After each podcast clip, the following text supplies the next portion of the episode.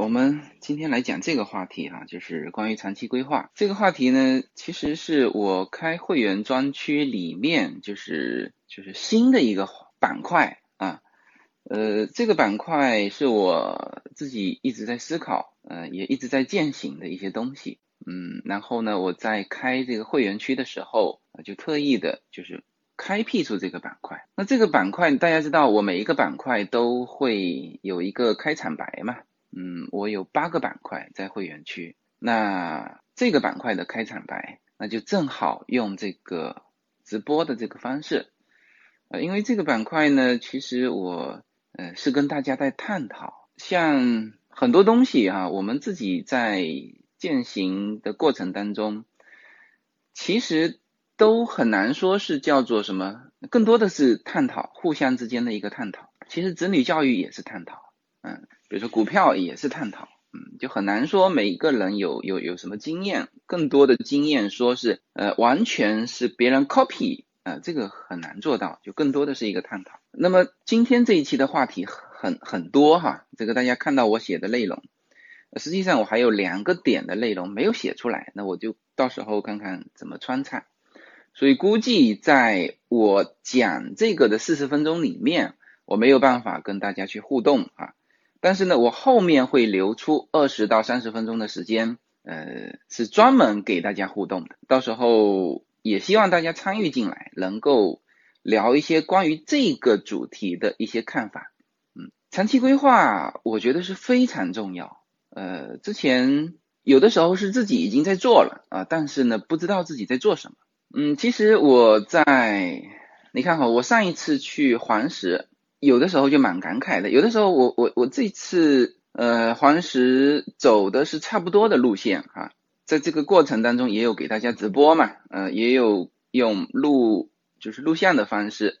把一些自己的感受能够录下来分享给大家。因为我上一次是哪一年？一二年，对我一二年去的黄石，呃这次二零二零年啊，就是疫情期间嘛，这个我们黄车房车旅行。又去了一趟凡是，因为故地重游嘛，所以就会有一些感慨，哎，感慨什么呢？感慨时间的流逝，嗯，八年时间很快，呃，大家记得我说随口说美国是一四年开始说嘛，一四年开始说的时候，其实那个时候对未来的这个生活其实是，当然也不会很恐慌了，就是不知道，就是很迷茫。我也写过一篇文章，呃，叫做《最好的未来是看不见的未来》，其实是表达一种乐观的情绪，嗯，重点是呢看不见啊，嗯，呃，不是说在于最好啊，其实那个时候的感觉重点是在于看不见，看不见的未来。那实际上这八年过来，我觉得其实现在的生活和我八年前，当时我说，哎呀，这个。这么困难的一个开局啊，一个开始，有的时候电影会这样演，直接就写八年后啊，就中间就不演了啊，就是比如说，哎，他开始一个呃事情，然后呢，就是电影的镜头一晃，八年后，那么我当时的感觉也是这样，就有的时候就很想省略掉这个这个一路走来的这种坎坎坷坷，呃，其实我做随口说美国一开始。嗯，就没人看好啊，就没人看，因为我们是非专业嘛，嗯，这个，但是后来是呃，几乎所有的专业的人士呃跟我聊的时候，因为我们听友里面有好多是专业的人士，他跟我聊的时候也还是比较钦佩啊，两点，一个是呃，就是一个人干掉一个团队嘛，这个是他们常常说的，还有一个就是坚持，那实际上。我这八年走过来，呃，应该说最初的时候，他一定会有一个愿景，就是我说过一个话题，就是说目标啊，一般设立短期比较好，呃，因为你设立一个长期目标，反正想的也不是现在完成，就干嘛，就有的时候是会松懈啊，所以目标应该是短期目标，但是愿景和理想应该是一个有一个长期的方向。所以这个现在回头去想啊，就是说我现在的生活，呃，应该就是我想要的，嗯，就是我当时放弃了很多东西，呃，能够就是人家就说叫很无厘头嘛。我那个大股东评价我就是一个无厘头，因为我我大股东现在做的还很好嘛，他这个就不说了，就是说他的这个背景现在是扶摇直上，所以他觉得我当时做这个决定，当然现在他跟我关系还很好，就是也觉得说，哎呀，他说，呃，人生就是这样哈，嗯，他是去年，去年我回回国嘛，我去他巨大的就是装修了一千万的。豪宅里面，这个跟他聊，他他也很感感叹啊，就是说，哎呀，你看，他说人生就是这么精彩啊，他自己最后说了一句，因为他的人生很精彩嘛，那其实他也愿意看到别人的人生很精彩，所以这个我自己的感受就是说，你在成长的过程当中，什么叫正能量？就是别人很积极，然后又能够取得很积极的回馈，那。就有些人是叫嫉妒啊，这个哎呀，这个人做的这么好，很嫉妒他。那我基本上会比较欣赏，所以我比较喜欢和做事情做得很好的人在一起，不见得是有多少钱哈。但是有一些人他 很平凡的事情，他就这么一件小小的事情，他做的很好，不或者说对于某一方面知识的掌握很好，就是我身边很多这种朋友，这就是我自己感觉都有有用的能量。啊，就是我我想到这一块的时候，我就去找他，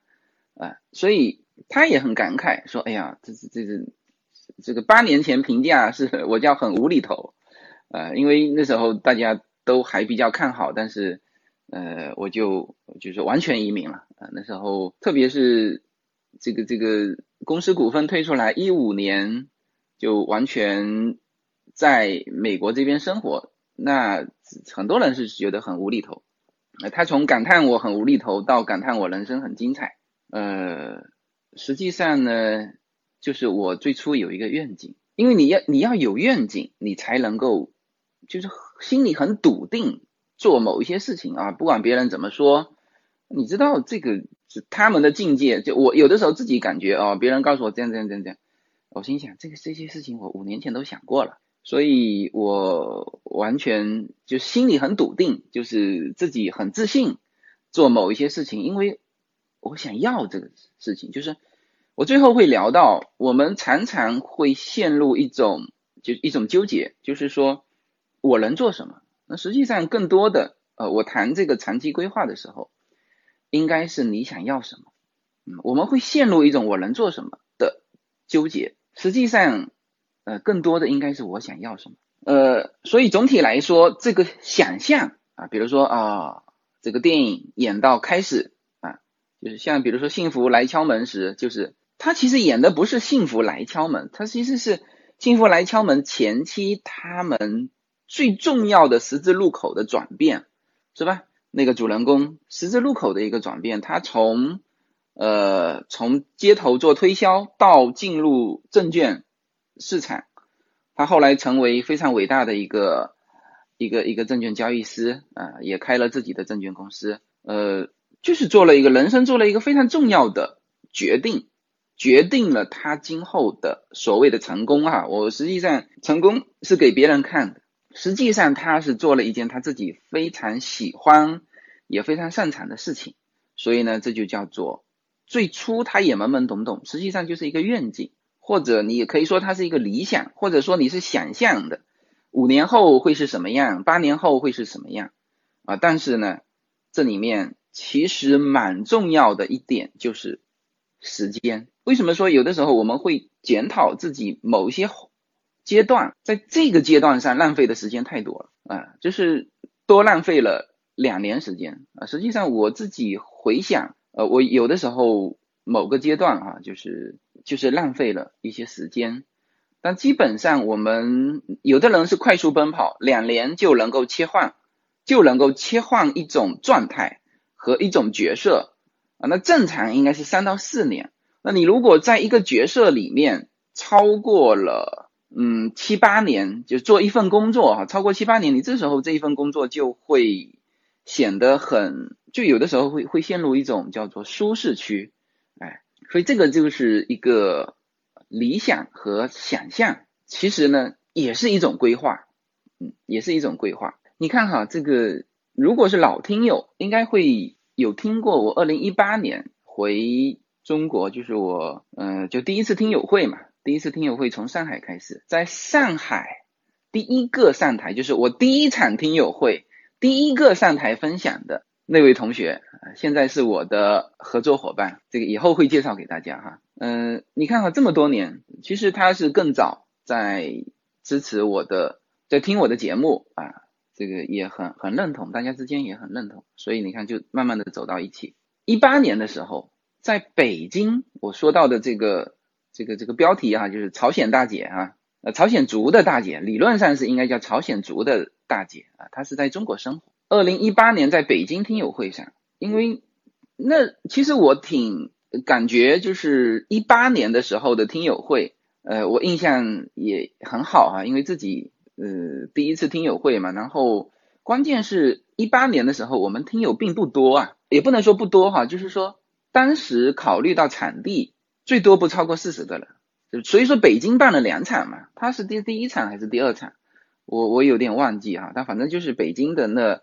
两场听友会我都播出来了，就是大部分的人，因为就是我们这个社群啊，我们这个群体就是移民的人还是比较多，所以大家就都在聊叫为什么移民，有人就很简单嘛，就是说说哎呀这个那几年正好北京就是沙尘暴啊，就是环境很不好，所以想想看就移民了啊，就是各种各样的理由啊，很很有意思。好，轮到这个朝鲜族大姐讲的时候。她讲出的一个东西让我记忆到现在。她讲了一个故事啊，因为呢，她说他们是一个大家族，就是抗日战争嘛，抗日战争结束啊，那就是八十年前了。抗日战争结束以及整个的东亚的这种冷战，在这个过程当中，他们的家族啊，就是走了不同的方向。呃，大概是我印象当中，应该是中国肯定有一部分哈，韩国有一部分。日本有一部分，好像还有一部分去了美国，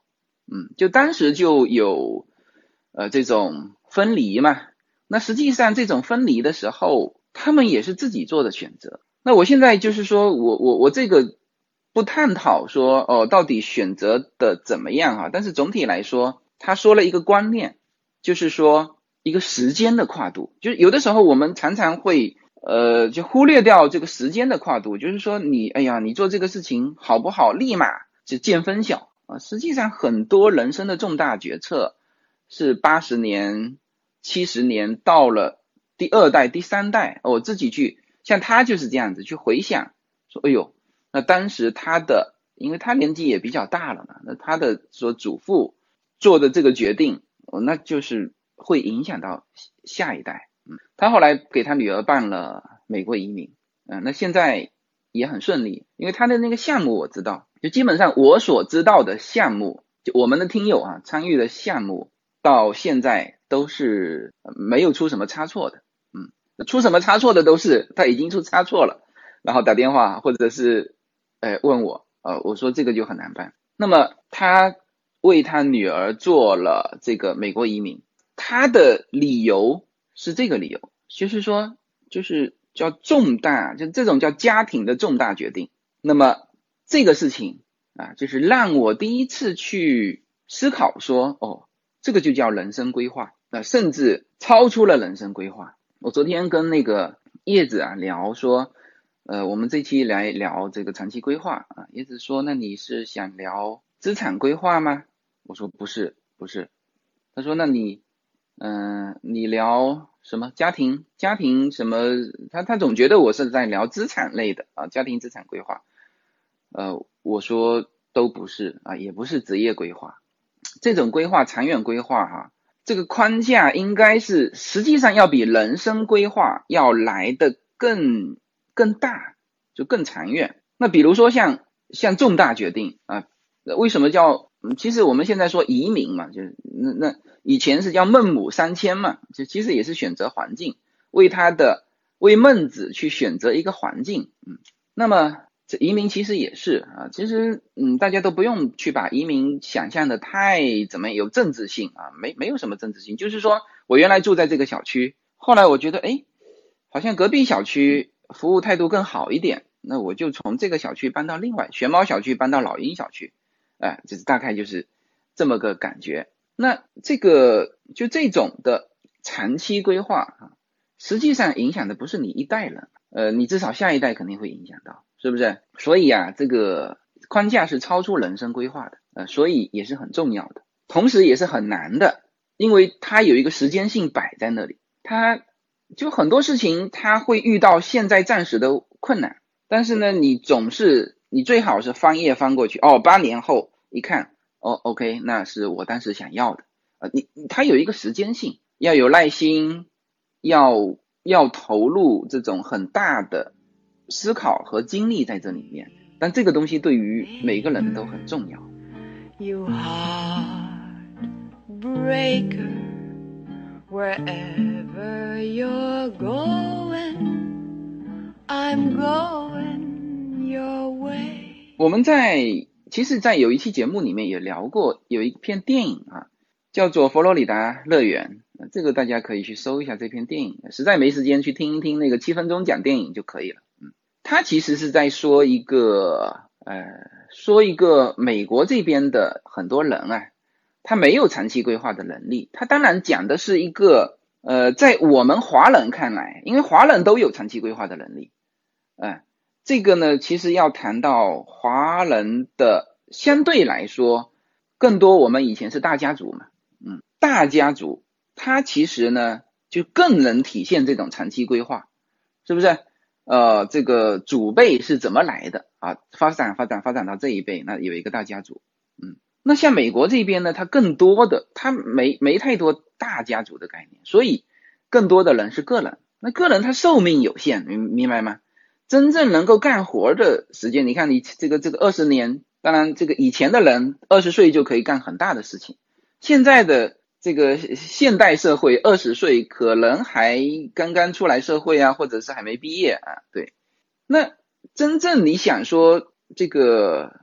退休，那退休按照这个六十七岁退休是吧？七十岁也差不多了，五十年的时间，五十年的时间寿命太短了。但是呢，你如果有几代人。他一下子就可以把这条路就走得很清晰，明白吗？所以华人基本上是有一个大家族啊，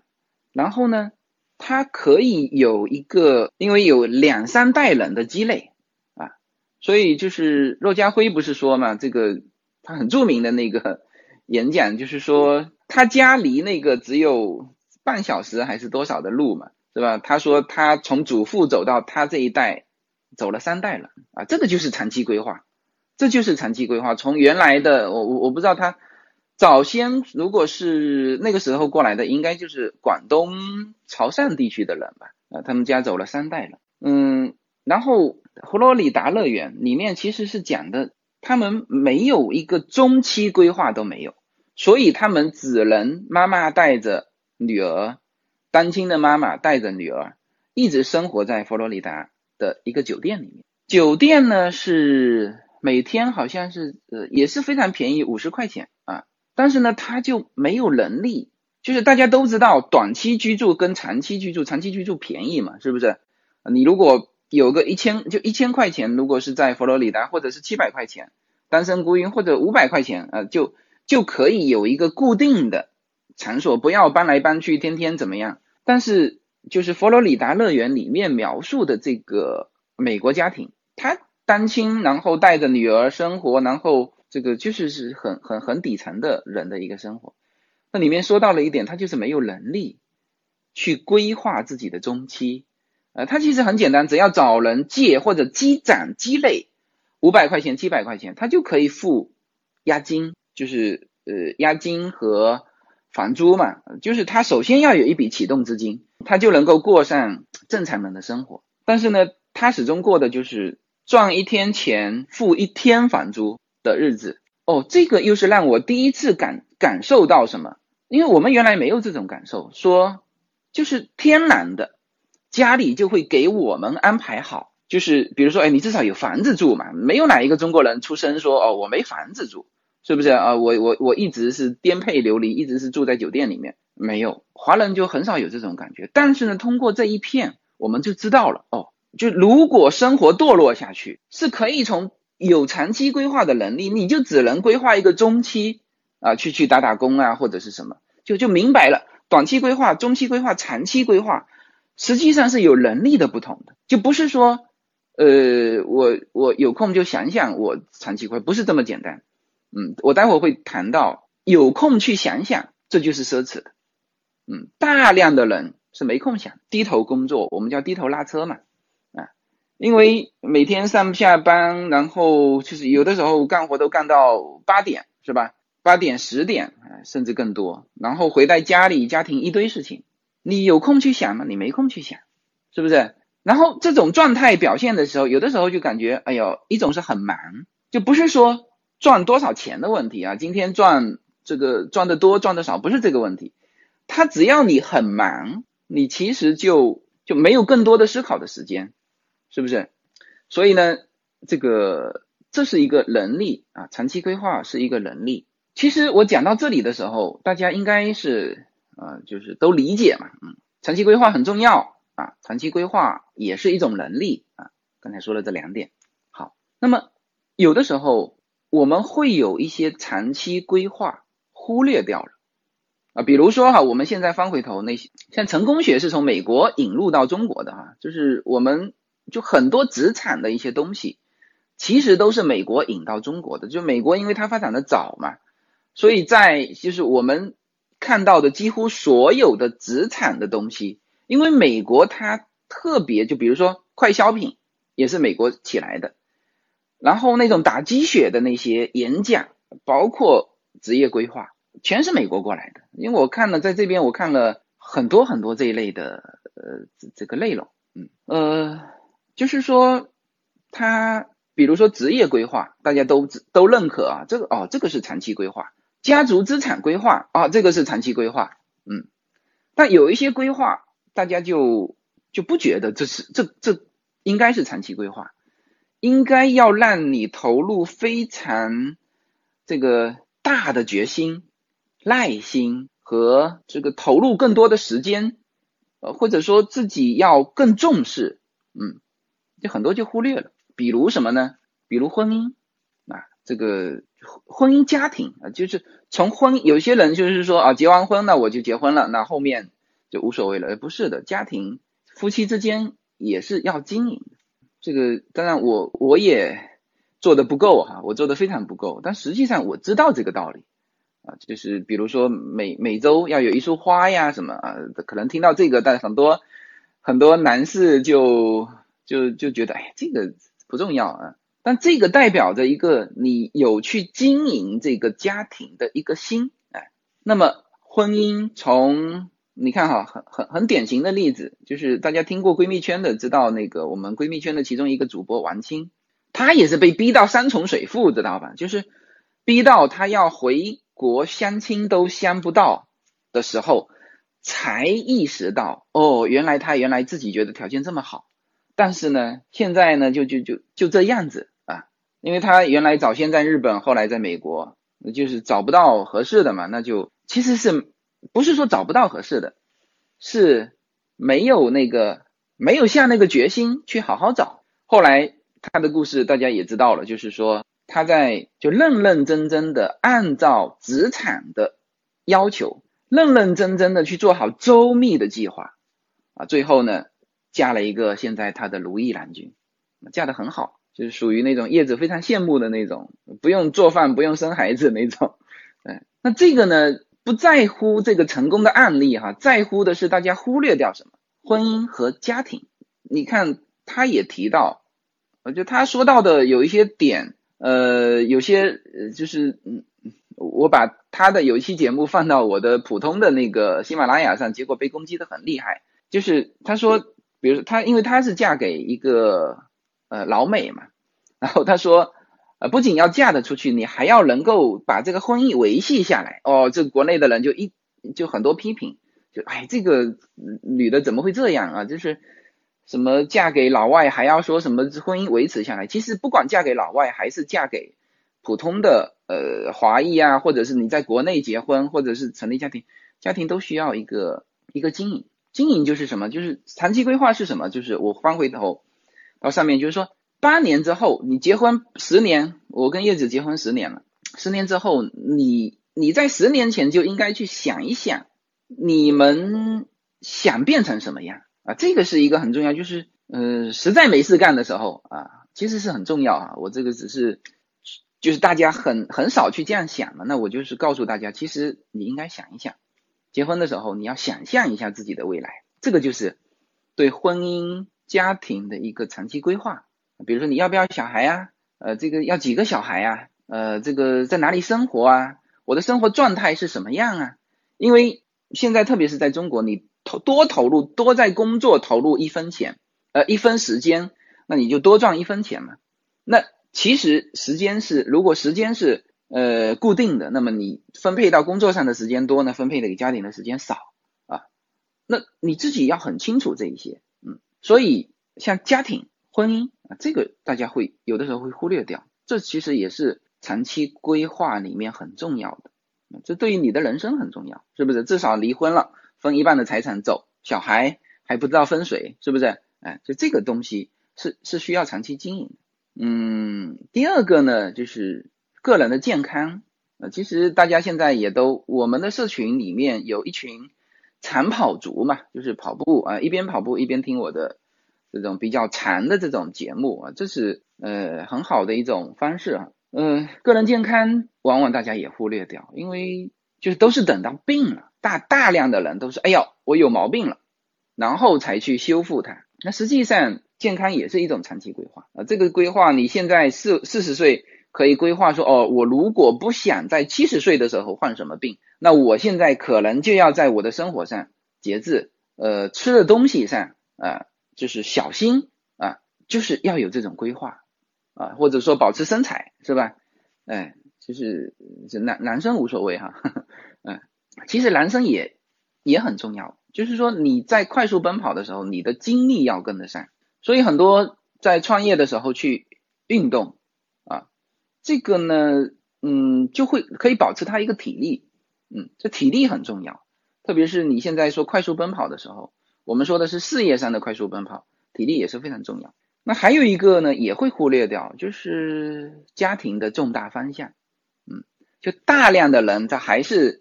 规划什么呢？啊，职业，我自己个人的职业规划啊，比如说替小孩，呃，教育规划，还规划什么啊？资产规划，大量的还是停留在这个，但是。家庭的大方向的规划，那就是这个，比如说，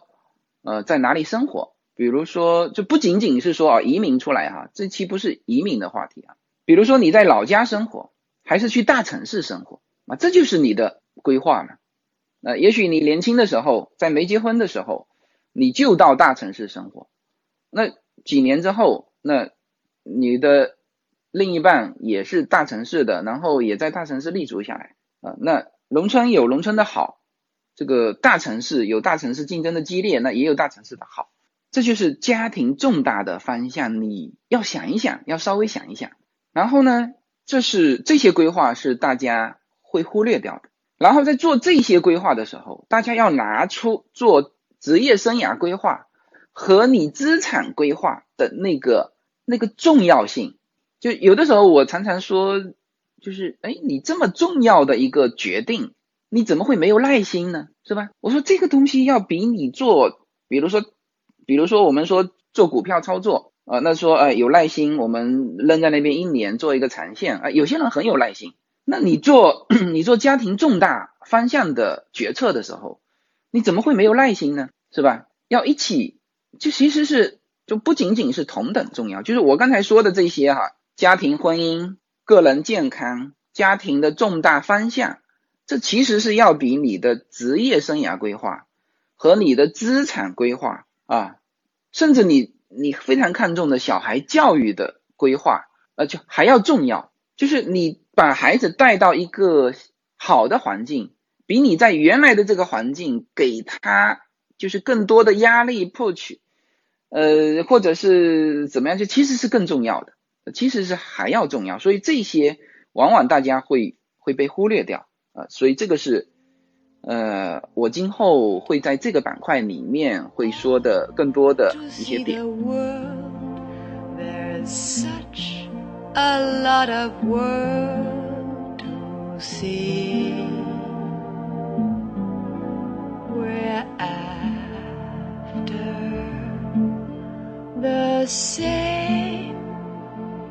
说到刚才的那个，就是我们每个人都觉得很忙嘛，嗯，特别在国内啊，忙忙碌碌。我前几天听到一个说法，说的很邪恶哈，这个，嗯，但是就是用来我们说矫枉过正嘛，就是我要就是特别讲到思考的重要性的时候，我觉得可以说一说啊，啊，什么意思呢？就是说有一种说法，他说现在呀，小的到公司吧，说公司吧，公司比较好。说老板要让你没有时间去思考，就是他要给你加的这个工作量，要让你根本就喘不过劲来，就不能让你思考啊！就是一你一思考，老板就就有些东西你就你就懂了啊，老老板他就没有那么好的去控制你、指挥你，哎，就不要让人思考。可能可能社会也是一样啊，就是那我们自己的人生也是一样，就大家有的时候。就我遇到好几个人哈，他都是在他的事业走到最低谷的时候，那突然间呢，他又找到了另外一事情，一个事情做。这个重点是不是在于说山重水复呢？啊，说他必须要人生到最低谷的时候才能够放发出呃新的机会？不是的，不是的，是因为他山重水复的时候他没事干了，他闲在家里了，或者说他觉得。那个努力往那个方向奔跑的那条道，他跑跑跑跑跑到一定的时候，就事情总是荒谬到一定的程度，他就发现，哎呦，我不能这么跑，我不能这样，总是这样子啊。不在于这个事情的关键，不在于山重水复，在于什么呢？在于他有时间去思考。对，这个时候呢，就是就是你才真正静下心去思考，说，哎，我下一步到底该做什么？啊，那你在思考这个的时候，你会把自己的各方面的能力啊，比如说你擅长什么啊，会去思考一下；你喜欢什么，就其实这个很少人思考，主要的人还是思考擅长什么，就我能做什么，那就会把自己的所有的本事，就是用就是很认真的列一张表格排下来啊，做一个这种规划。你真正在工作的时候，你都在就是都在奔跑啊，实际上。这就是说的，呃，人生规划其实呢，有的时候不在于山重水复，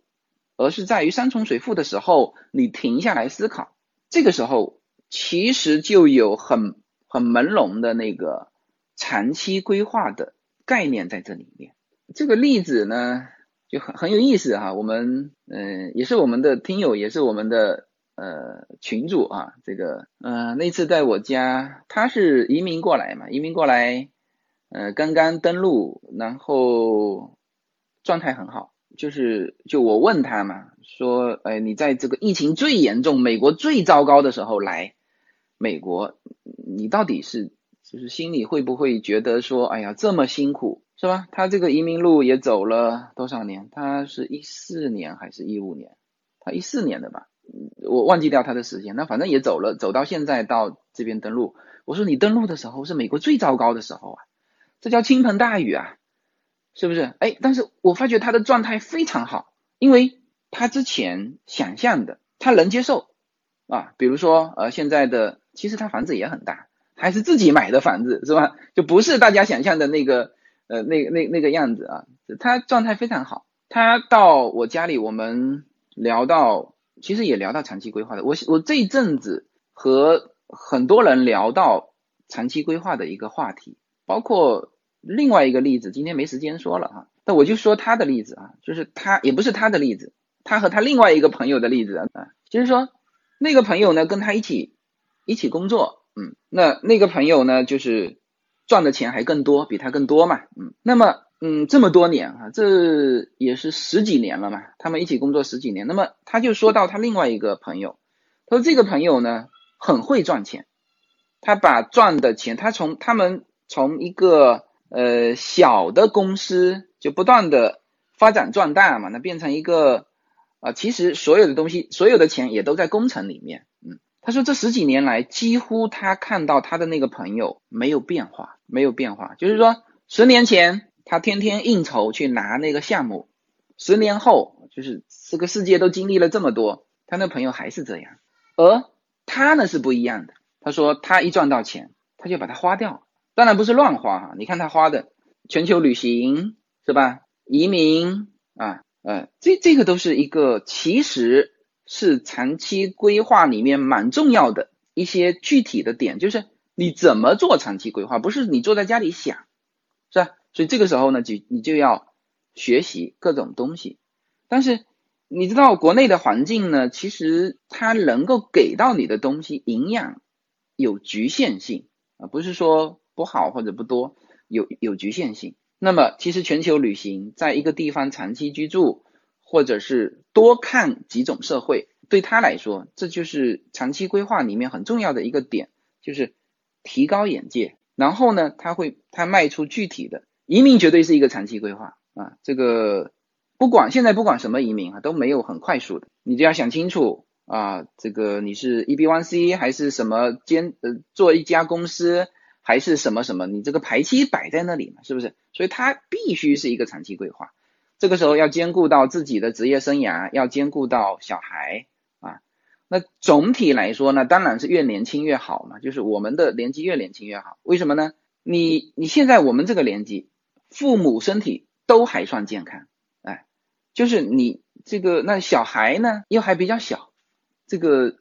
就是无论是说更早适应新的环境。小孩是最能适应新的环境啊，我们这里面环境，我们不说是国内还是国外，呃，比如说是小城市、大城市啊，这些都是环境的变化，是吧？就是你在前面快速奔跑的时候，你如果年纪年轻一点，那这个时间你赶得上嘛？就是等你稍微事业有成，哎，你还可以翻回头去照顾父母。这个小孩呢，他对于这个环境也更能够适应，是不是？所以基本上很多我们的。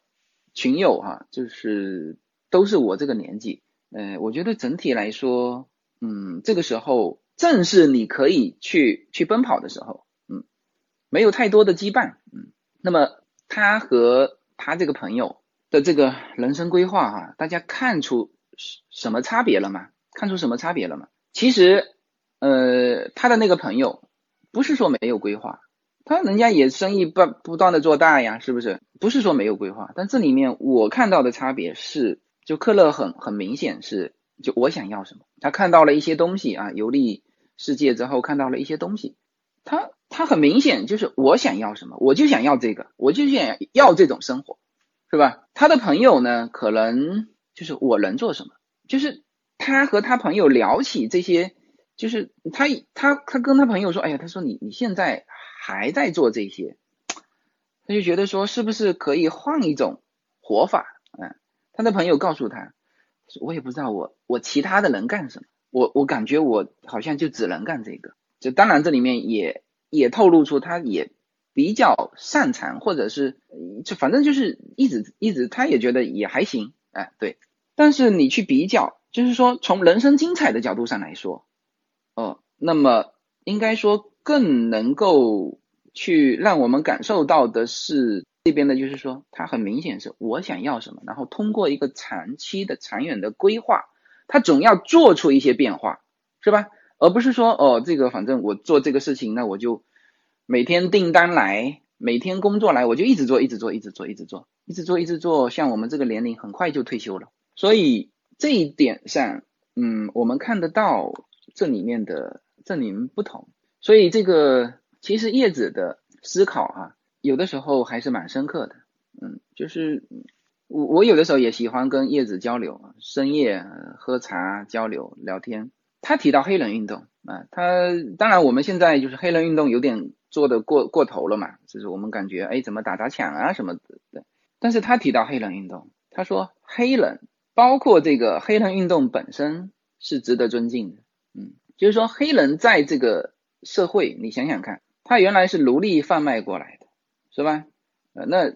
当然，他的解放不是靠他，就南北战争的时候是北方需要劳动力啊，所以他解放了啊，这个从法理上解解放。但是呢，从他自己，从社会对黑人的一个态度，其实是到今天呃才才算说完全的改变啊。呃，因为你你现在我们说矫枉过正，可能这个社会有点矫枉过正，那就是因为社会还存在歧视，所以他们要上街游行，要怎么样怎么样怎么样。从马丁路德金开始，黑人做了一件很激励人心的事情，就是说我不要这个说去什么融入这个社会啊，我要改变这个社会。这个是马丁路德金的很著名的观点啊，就是我有一个梦想，有一天。黑人小孩的手可以跟白人的小孩的手牵在一起，啊，走在这个阳光下，这就是他的一个梦想。他的这个梦想是改变社会，而不是社会改变我。所以聊到黑人的时候，其实有一点就是有一群黑人的精英啊，像这些马丁路德金都是律师，是不是？他们很清楚这一点，就是说我不能说去，就不是说社会改变我，而是我要改变社会，而且人家做到。做到现在这个样子，是吧？还是无比的团结，无比的在追求这些东西，嗯，所以这个就是现在的黑人给到我们的一些启示。这个也是长期规划呀，它整个包括一直到现在上街游行，呃，当然个别的有一些暴力的行为，这是我们呃不赞同的，但是整体他们是在追求一个，就是我改变社会，我要让社会。来接受我的观点，不是说接受我哈，要接受这个他们的观点。他们的观点就是有有一天黑人的小孩跟白人的小孩手能够牵在一起，是吧？那么这就是改变社会，也是一个长期的一个规划。其实相对来说，美国有的时候就是它是被迫的，你进行一些规划。比如说美国的呃社保医保啊，那它就是。它除了社保医保之外，还有哈，还有什么就各种的养老金，你每年都可以存一些钱进去啊。这个呢，它就是纳入到社会体系去啊，而且关键是它做的蛮好的啊，就是它的这个社会体系，你看看我我当时移民最早过来的时候呢，就是说就是那种长期原来在中国紧绷的有一个神经就慢慢松弛下来。就什么呢？就是在中国，你永远会担心啊，比如说呃病不起，呃这个担心小孩学区房啊，这个就我当时，因为我那个公司是，我那个公司有六个研究室啊，和这个中科院的研究所有一些挂钩的项目。那有一次有一个中科院的，就是这个这个老师嘛，就是他派过来要验收我们的项目，然后跟我们喝完酒在那边感叹。他说他这一辈子在做的所有的事情，就是为了他的孩子能够进到某一所学校。那这个你想想看，这个弦绷得多紧，压力很大的啊。当然有点夸张哈，但是呃，就是就是这个样子。那还有就是说你生病了，嗯，生病了就很多家庭就是当然他呃有这个能力啊，有这个能力，但是就有的时候是那个是无底洞。但美国的。这个医疗大家知道，就是说它是上不封顶的，就是它就其实是下封顶。就比如说我，比如说我是银计划啊，我我一年整个家庭掏到一万三千美元的时候，上面的全部是保险公司，全部是保险公司。所以我们很多在这边的，就是早一些移民过来的，年纪比较大的或者有什么毛病的，你看我有一个朋友也患了那个髋关节。嗯，就付付个前期的一些费用，就后面大量的这个大头那一块，全部美国医保去付，就本身社会体制就是应该起到这个作用啊。那养老啊也是啊也是，就是说也是这样子，就是美国它有一些长期规划，比如说人寿保险，因为他每个家庭都有贷款，那又因为他的这个，如果你突然过世，你要先把你的资产冻结起来。去分清楚，说你有没有欠别人钱，你的负债是怎么样子，哎，所以呢，这半年的时间，实际上你要有另外一笔钱来过渡你的生活，所以说就逼着你干嘛？哦，你要有买最基础的这个人寿保险，是吧？那这些都是逼着你做的，嗯，那但是呢，整体来说，哎，我们到这边来发现，哎呦，这个好像原来所顾忌到的一些点，被他强迫的。解决了养老、医疗啊，这些都是。那还有比如说小孩教育，那就实在不行就公立学校嘛，是不是？你买一个好一点的区，是不是？你就上公立学校。那当然你有能力，呃，那你就比如说去去私立学校啊，就是以后比如说呃我们家庭呃出现了或者说发展的不是那么好，这个年收益没有那么高，哎，或者说我股票失败，哎，是吧？这都都有可能。所以说一个就比如特别是我们这个年纪的人，他会考虑很多。但是当你考虑到最差的情况，都有东西托底的时候，你很多弦就会解开。其实我们可能原来在国内就会考虑很多呃很多东西啊，比如说啊，我想要更好的一套房子啊，那这个房子一直在涨，一直在涨，一直在涨，那这个就是其实你的感受是很不好的，是吧？那当然自己住的房子也在涨，是吧？但这个东西呀，其实长远的规划有的时候就是你要翻回头想，你最想。首先是解决后顾之忧，就解决忧的东西，就我最想要什么，我最想要这些东西解决掉。你你可以从这个方面去着手。很多人现在开始，呃，甚至就是更有钱的一些人，在美国开始规划这个信托。嗯，那信托其实是很复杂的了，其实是很复杂。信托已经，呃，当然很多人他不太了解信托，就觉得说好像我有这个需求，我就。可以做信托，呃，但相对来说，实际上信托是用来解决更复杂的一个资产规划，大概是这样。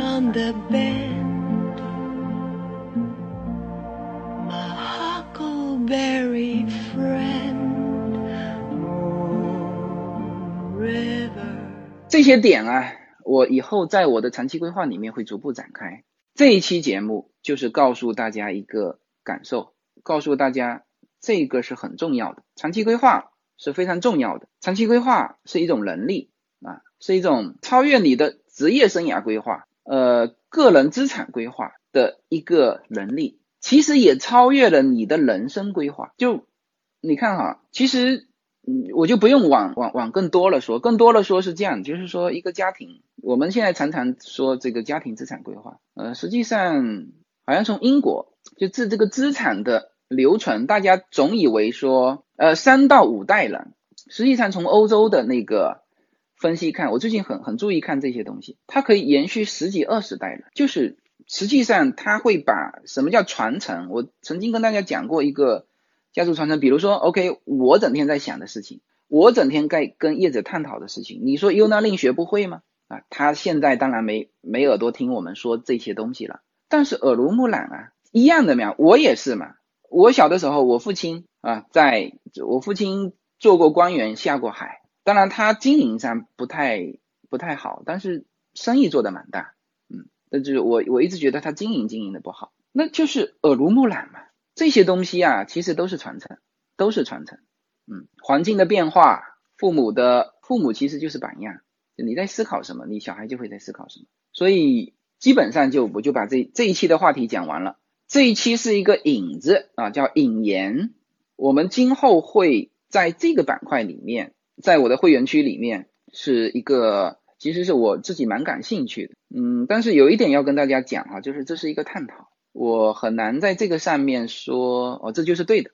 嗯，不可以这样说。嗯，就是一个探讨，就我把自己的一些思考分享出来。呃，比如说，我觉得它是很重要的，这就是一个思考。我觉得其实它也是一个能力。啊，那你就应该去很认真的对待它。那我觉得通过时间的积累，它是有变化的。大家也应该看到它，就是有规划跟没有规划，你时间一拉开八年、十年，是一定有变化的，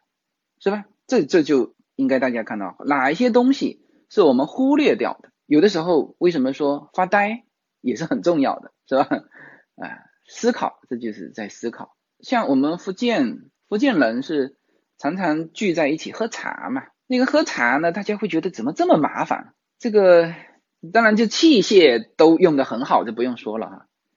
这个先要泡几泡，又倒掉，然后呢又功夫茶怎么怎么怎么做，就是搞了半天才能够喝一小口。那你觉得你觉得就是解渴去喝这个茶吗？不是的，这个就是一个思考。就有的时候我就是这个样子，就自己一个人会泡功夫茶。这个很多福福建的。或者广东的潮汕的人应该也会这样啊，就是一个人就在那边，反正也没有听音乐，也没有听音频，也没有什么，就是在那边泡个功夫茶，自己一个人泡一点就喝这么一小口啊，他其实是在思考，还有就是大家聚在一起，就是你你去福建喝茶哈，有的时候一个场景你会觉得有点好奇怪，就一群人喝到寂静无声。当然，一方面他有可能是在品这个茶，那其实这个过程其实就是慢下来，让这个生活慢下来。其实福建呃福州是一个很慢生活的地方。呃，我我看好像我们的听友最近前几天跟我联系说他在福州哈，这个我还教他去了几个地方。福州本身就是一个慢生活的地方，所以所以这个就是一个长期规划的一个影子。这个话题就讲完了，好吧？and me.